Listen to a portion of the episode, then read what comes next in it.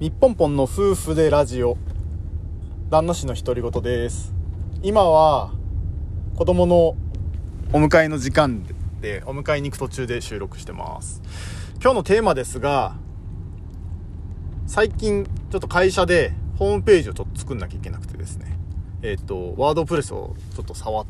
た感想をちょっと話してみたいなと思ってます。えっ、と今自ブログまあ自身のというか家族のサイトをワードプレスで作ってるんですけどね。あのまあ、とあるレンタルサーバーで、えっ、と、ワードプレス作ってるんです。で、まあ、言ってしまったらボタン1個で、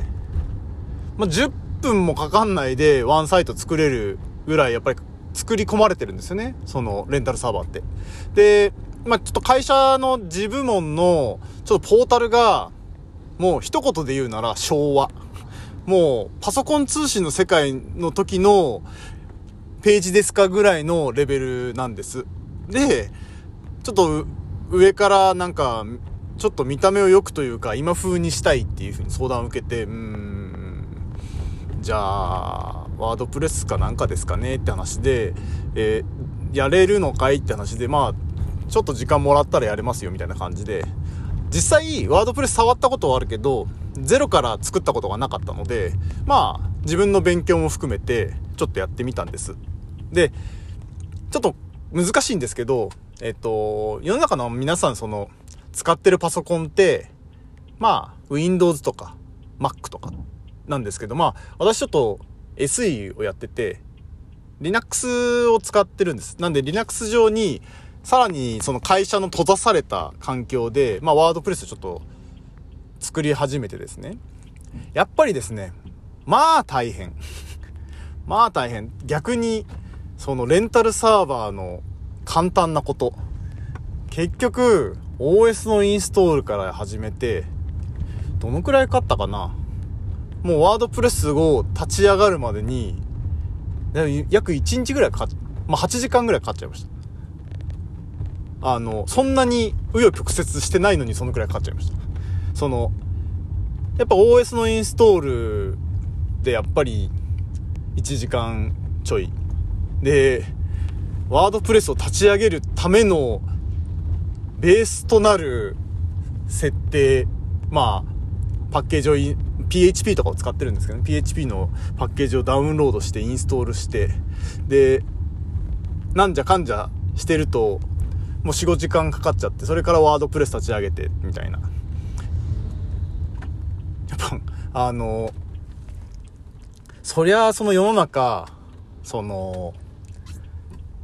レンタルサーバーじゃないですけど、Amazon さんとか AWS ですね。とかって流行るよなって。もう、言ってしまったらボタン1個で、特に気にせず、ワードプレスが使いたい人はそれで十分なんですよね。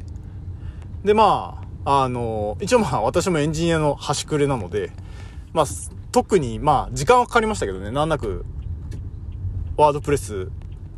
立ち上げれることができましたけど、まあやっぱりそういうその、言っちゃそ、これ、こういうのを、その、なりわいにしてる人もいますよね。で、そういうの考えると、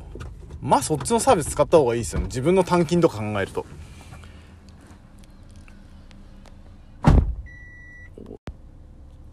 とまあそんなところで、やっとですね、まあ、あの、ワードプレスで立ち上げて、サイト、まあ簡単なサイトで、まあ、目的に今ちょっと提供して、これから見た目のところを作っていくんですけど、まあやっぱり、その、今度、ワードプレスに慣れちゃってるんで、ワードプレスまでできちゃうと、そっから先やっぱり楽ですよね。なんか、例えば、リンクのページを作るであったりとか、スライドショーを作ったりたら、あと、ドキュメントをその、例えば PDF やら、パワーポイントやらの資料を載せるやらって、もう、あまたに、その、プラグインが提供されてて、で、それをダウンロードして適用する。あとはそれを、その、ページに貼り付けてあげれば、もうすぐできちゃうっていうのも非常に楽だなっ。で、今までその、よくある HTML をゴシゴシ書いて、P、えっと、FTP、あえっと、ファイルをサーバーに転送して、で、やっと見れる。で、あの、間違ってたらまた、えっ、と、HTML を修正して、もうそういうのもない。で、今までのサイト、どちらかっていうとそういう、その、昔ながらのサイトだったので、ちょっとまあ今度それをベースに、社内の、まあ、そういう、ちょっと昭和な方々、まだたくさんいるので、それに展開をして、まあ、少しずつコンテンツ、まあ、今風に慣れてもらって、で、まあ、ちょっと、サイトを盛り上げていけたらなと思ってます。あの、自ブログの方はちゃんとあまりできてないですけど、まあ、会社の方でもちゃんとコツコツやって、PV 数を伸ばしていけたらなと思っています。はい。ではでは。